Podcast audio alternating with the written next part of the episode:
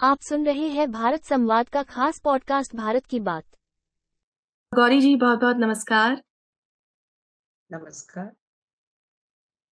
हमारे साथ भारत संवाद पे हमसे जुड़ने के लिए बहुत धन्यवाद आपका। आपके बारे में दो शब्द मैं यहाँ बोलना चाहती हूँ। जमशेदपुर में जन्मी व पली बढ़ी गौरी दिवाकर ने कथक की तालीम यही सुमिता चौधरी से हासिल की।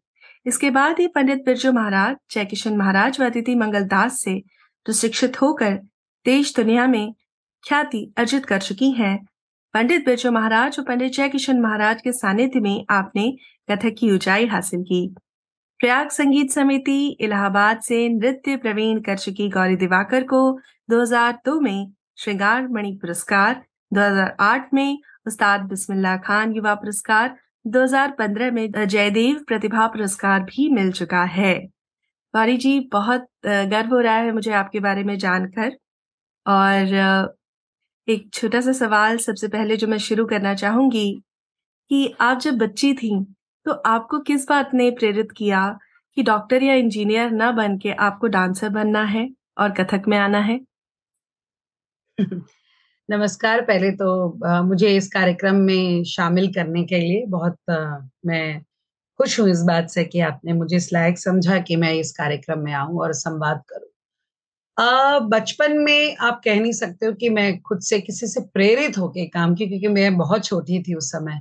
लेकिन मेरे अंदर वो कुछ था कि मुझे बस डांस करना होता था। और डांस करना है, क्या करना है, क्या नहीं करना है, किसको देख के मैं प्रेरित हो रही हूँ, ये सब मुझे नहीं पता था।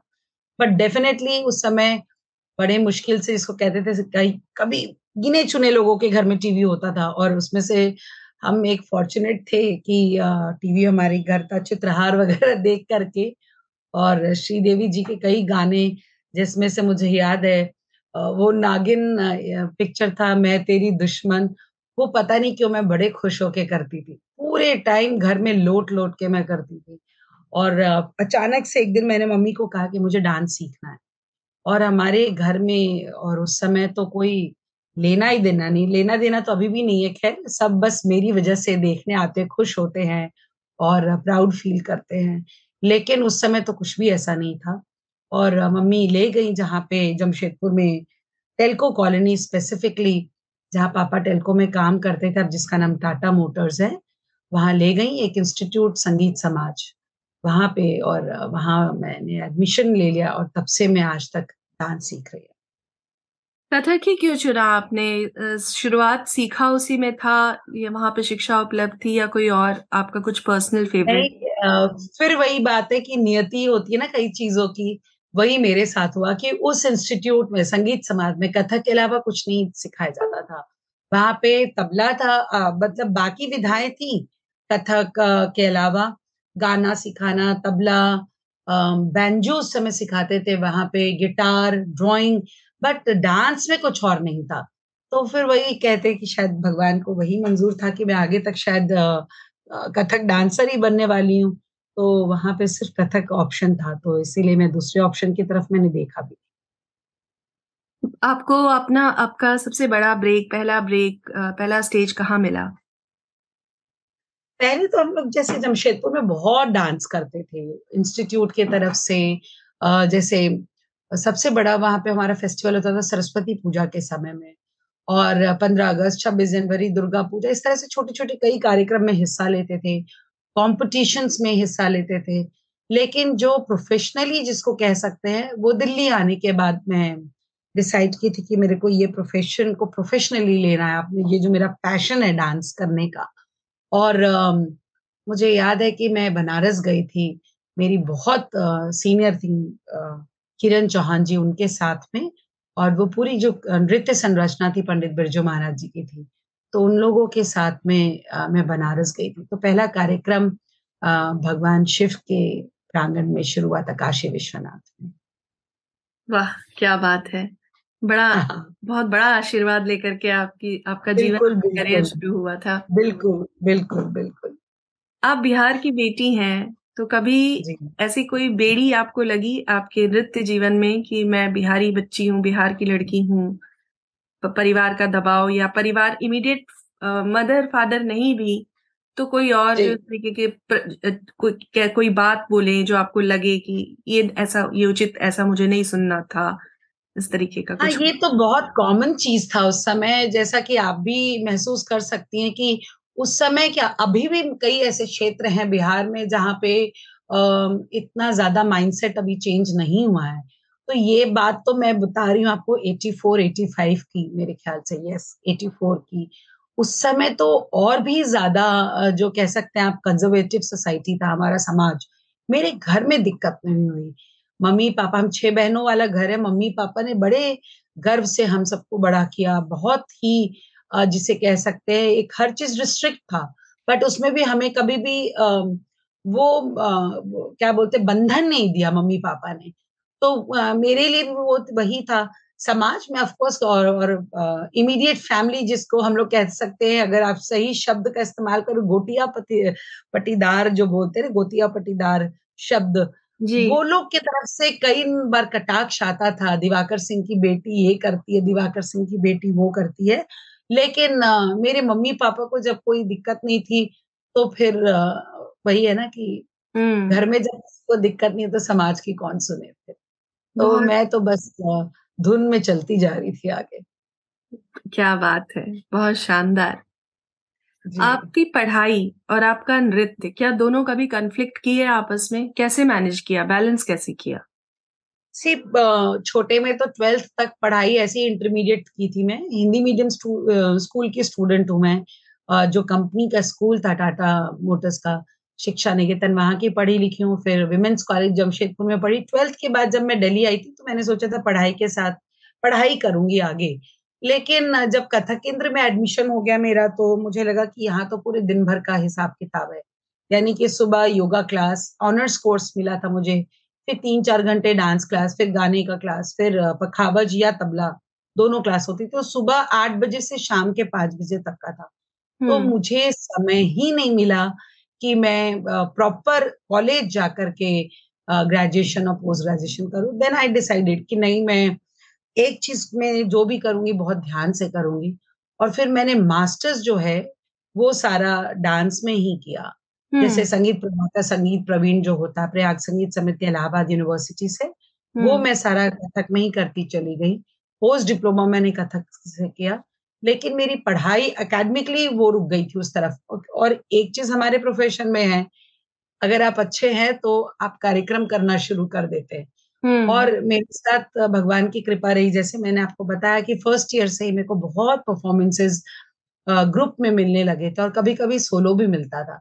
तो हम्म। वो जो कृपा रही भगवान की तो फिर मैंने सोचा कि जो काम एक करे वही अगर अच्छे से कर लेते हैं तो फिर क्या प्रॉब्लम है ये बहुत अच्छी बात आपने अच्छा संदेश दिया है विभिन्न जगहों पर भटकते हमारे युवाओं को जी, एक जी, साधे सब सधे सब साधे सब जाए। बिल्कुल, बिल्कुल, मैं इसमें बहुत बिलीव करती हूँ हर समय और मेरा ये जो कह सकते हैं जो कहते हैं ना पैशन को प्रोफेशन बनाने का साक्षात उदाहरण मेरे साथ रहा है। अच्छा। और इसके आप जो चाहते हैं जो अस, असल में मन से चाहते हैं अगर आप उसी को अपना प्रोफेशन बनाते हैं तो आप हमेशा एग्जिल करेंगे और आपको खुशी हमेशा रहेगी। अगर आप मेरे को कोई बोल दे डांस रोकने के लिए तो शायद मेरा अस्तित्व ही खत्म हो जाए क्योंकि मेरा अस्तित्व है है ना? आगे जीवन में जब आप आगे बढ़ी आपके बच्चे हुए आपकी एक बेटी है जहाँ तक मुझे मालूम है तो आपने उनको डांस में एनकरेज करना चाहा। आपने अब खुद आप डांसर थी तो आपने क्या उनको चाहा कि वो भी बने या फिर आपने उनको आज़ाद छोड़ा है? आपकी क्या strategy as a parent as a parent मैंने कभी भी फोर्स नहीं किया। ना उसको अभी तो वो मात्र दस साल की है। हम्म। लेकिन कई बार मुझे लगता है कि सब पूछते हैं कि अच्छा तुम्हारी बेटी भी डांस कर रही होगी। वो करती है बट अभी मैं फोर्स नहीं करती उसको। और कई बार कहते हैं कि खून का असर होता है तो ये मैं ज़रूर बताना चाहूँगी। जेनेटिकली ये चीज़ साइंस में जो बताया गया था और किया गया था कि ऐसा होता है वो मैंने देखा है कि ऐसा होता है। जब वो नौ महीने मेरे पेट में थी तो मैं सिर्फ़ डांस सिखा ही रही थी तब मैं परफॉर्म नहीं कर सकती थी। हम्म। और जब ये पैदा हुई थी तो मुझे आज भी याद है मुद्रा इसके बने हुए थे हाथ बच्चे ऐसे हाथ इधर उधर रखे होते और इसके हाथ में एक और सबसे मुश्किल मुद्रा था। तो मुझे लगा शायद ये नौ महीने का असर है और जो विज्ञान है वो सही है। कि हाँ। जो ये हाँ। कहा जाता है कि हर चीज़ वैज्ञानिक है जी तो विज्ञान के द्वारा ये भी चीज़ें हुई थी और उसके अंदर है बट अभी मैंने उसको फोर्सफुली जैसे मैं अपने बाकी स्टूडेंट्स जो मेरे पास सीखने आते हैं उनको बड़े स्ट्रिक्ट तरीके से सिखाती हूँ अभी। मैंने उसको नहीं सिखाया जिस दिन उसकी खुद की इच्छा होगी वो आएगी बोलेगी तभी सिखाऊँगी स्टूडेंट की बात आई है तो आपसे मेरा सवाल है कि गुरु शिष्य परंपरा के संबंध में आज के दौर में आपकी क्या राय है मैं तो उसी तरीके से सीखी हूँ। लेकिन दिल्ली जैसे शहर में मैं अभी स्टैब्लिश की हुई हूँ, अब मेरा बेस अभी दिल्ली है। तो कथक केंद्र में ये चीज़ें हैं अभी भी, जो नेशनल इंस्टीट्यूट ऑफ़ कथक केंद्र है। जो बच्चे मेरे पास आते, मेरा अपना ट्रस्ट है, गौरी दिवाकर संस्कृति फाउंडेशन देखिए, मैं उसको नहीं बोल सकती, पूरी तरह से गुरु शिष्य परंपरा के तहत मैं सिखा रही हूँ। बच्चे जो, जैसा मैंने अपना बताया कि ट्वेल्थ के बाद मैंने डिसाइड किया था कि मैं इसी को प्रोफेशन बनाऊँगी। सो so, मैं बच्चों को फोर्स नहीं कर सकती हूँ कि तुम यही सीखोगी। हम्म। मैंने इतने 2001 से मैं सिखा रही हूँ।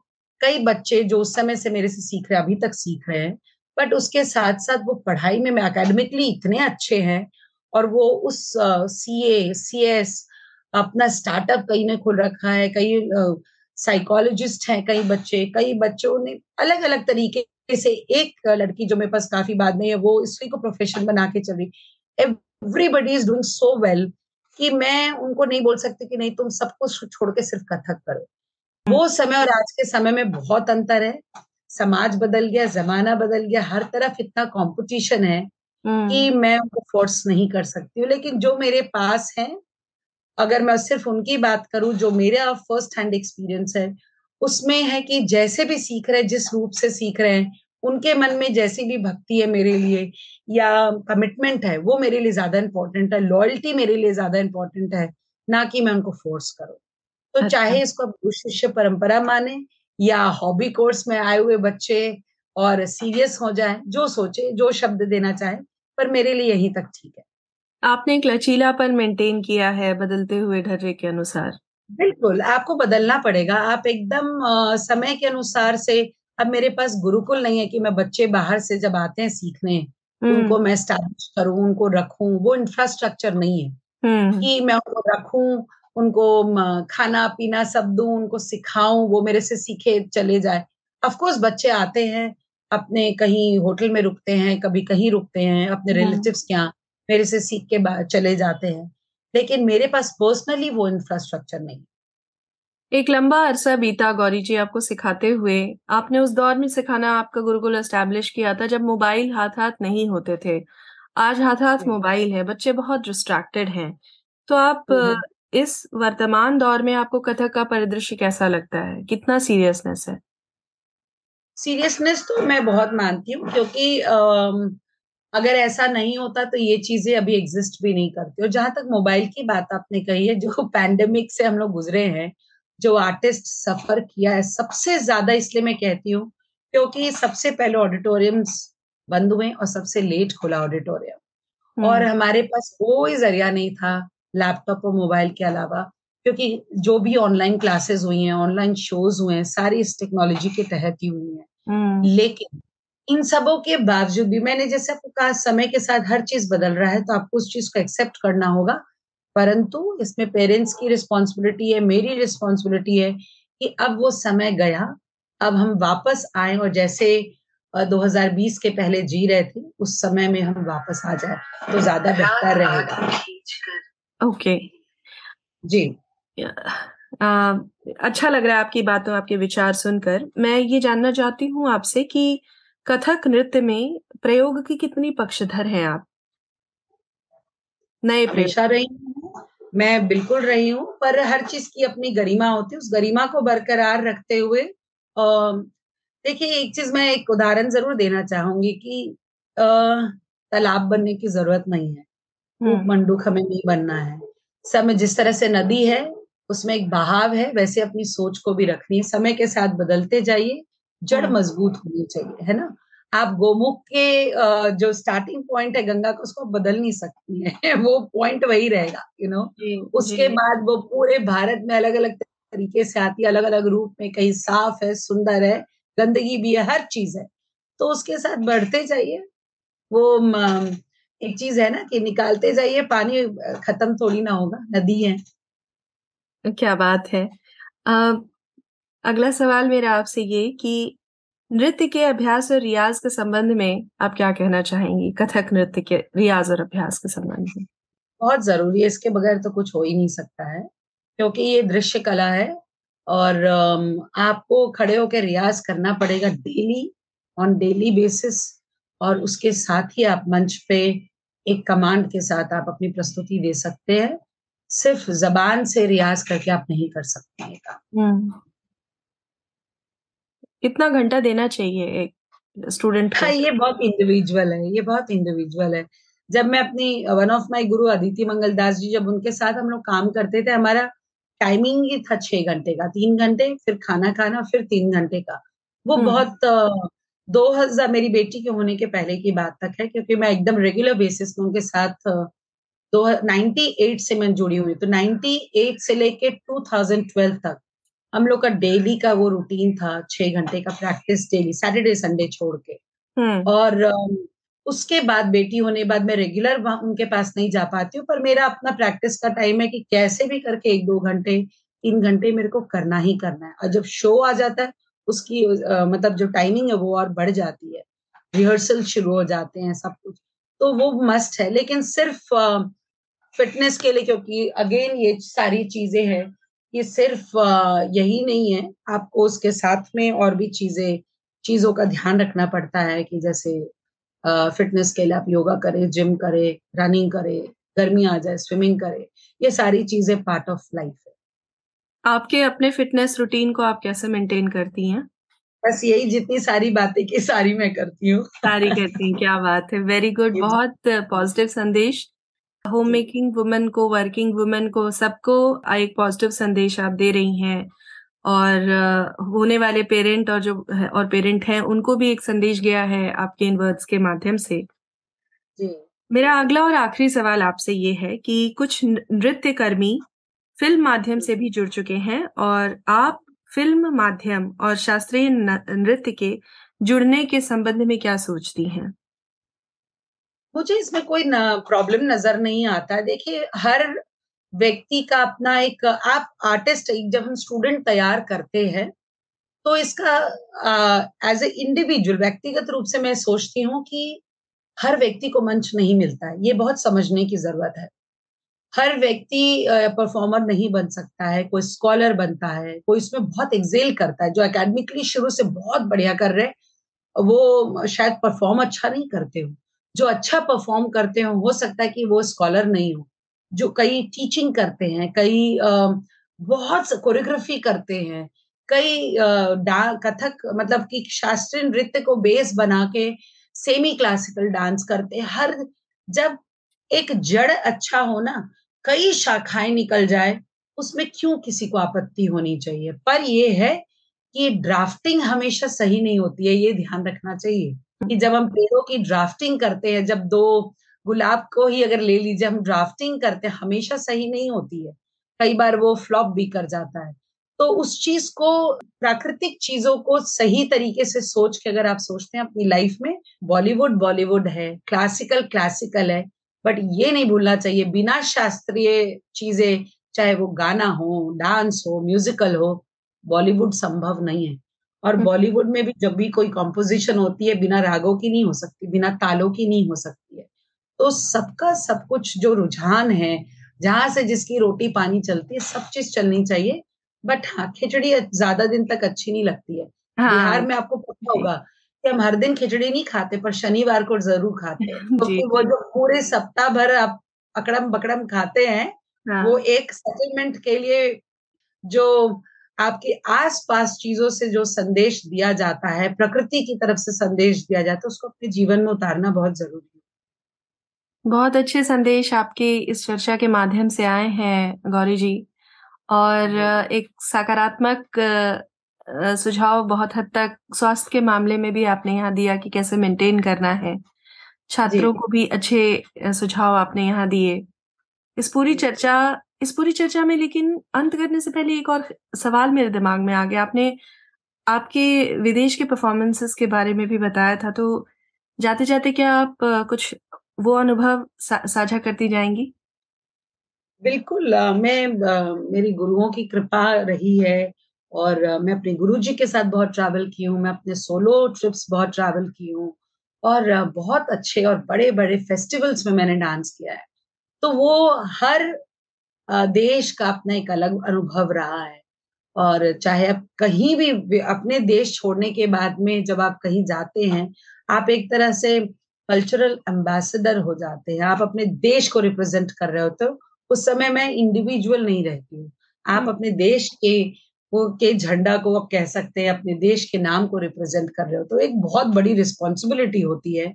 और वो भी बाहर जाके अपने शास्त्रीय नृत्य को आगे बढ़ाना, कथक को आगे बढ़ाना, ये बहुत बड़े लिए, हमारे लिए एक गर्व की बात होती है। तो हर मंच जो रहा है, वो मैं ईमानदारी से सच कह सकती हूँ कि मंच पे जाने के पहले जिस तरह से हम प्रणाम करते हैं, भूमि प्रणाम करते हैं, अपने गुरुओं को याद करते हैं, वैसे मुझे याद है, मैं हर बार जब भी विदेशों में डांस किया, अपने देश को भी उतनी शिद्दत से याद की हूँ, क्योंकि देश तो पहले है फिर हम सब है। बहुत बहुत शानदार बात, बहुत शानदार विचार आपके गौरी जी। तो इस तरह आपसे पूरी बातचीत हमने की।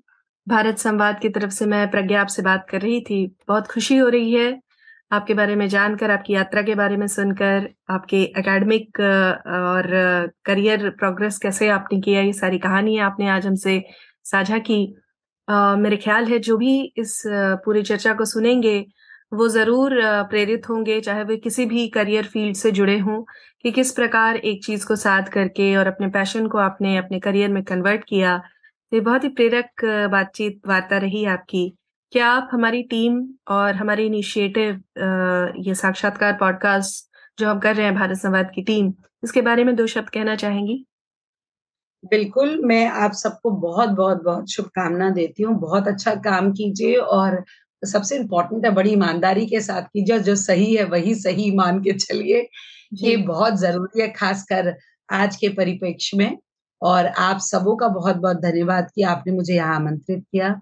और आने वाले समय के लिए भी आप लोगों सभी को बहुत सारी शुभकामनाएँ। तो बहुत बहुत धन्यवाद गौरी जी बहुत बहुत धन्यवाद। बहुत धन्यवाद। बहुत धन्यवाद।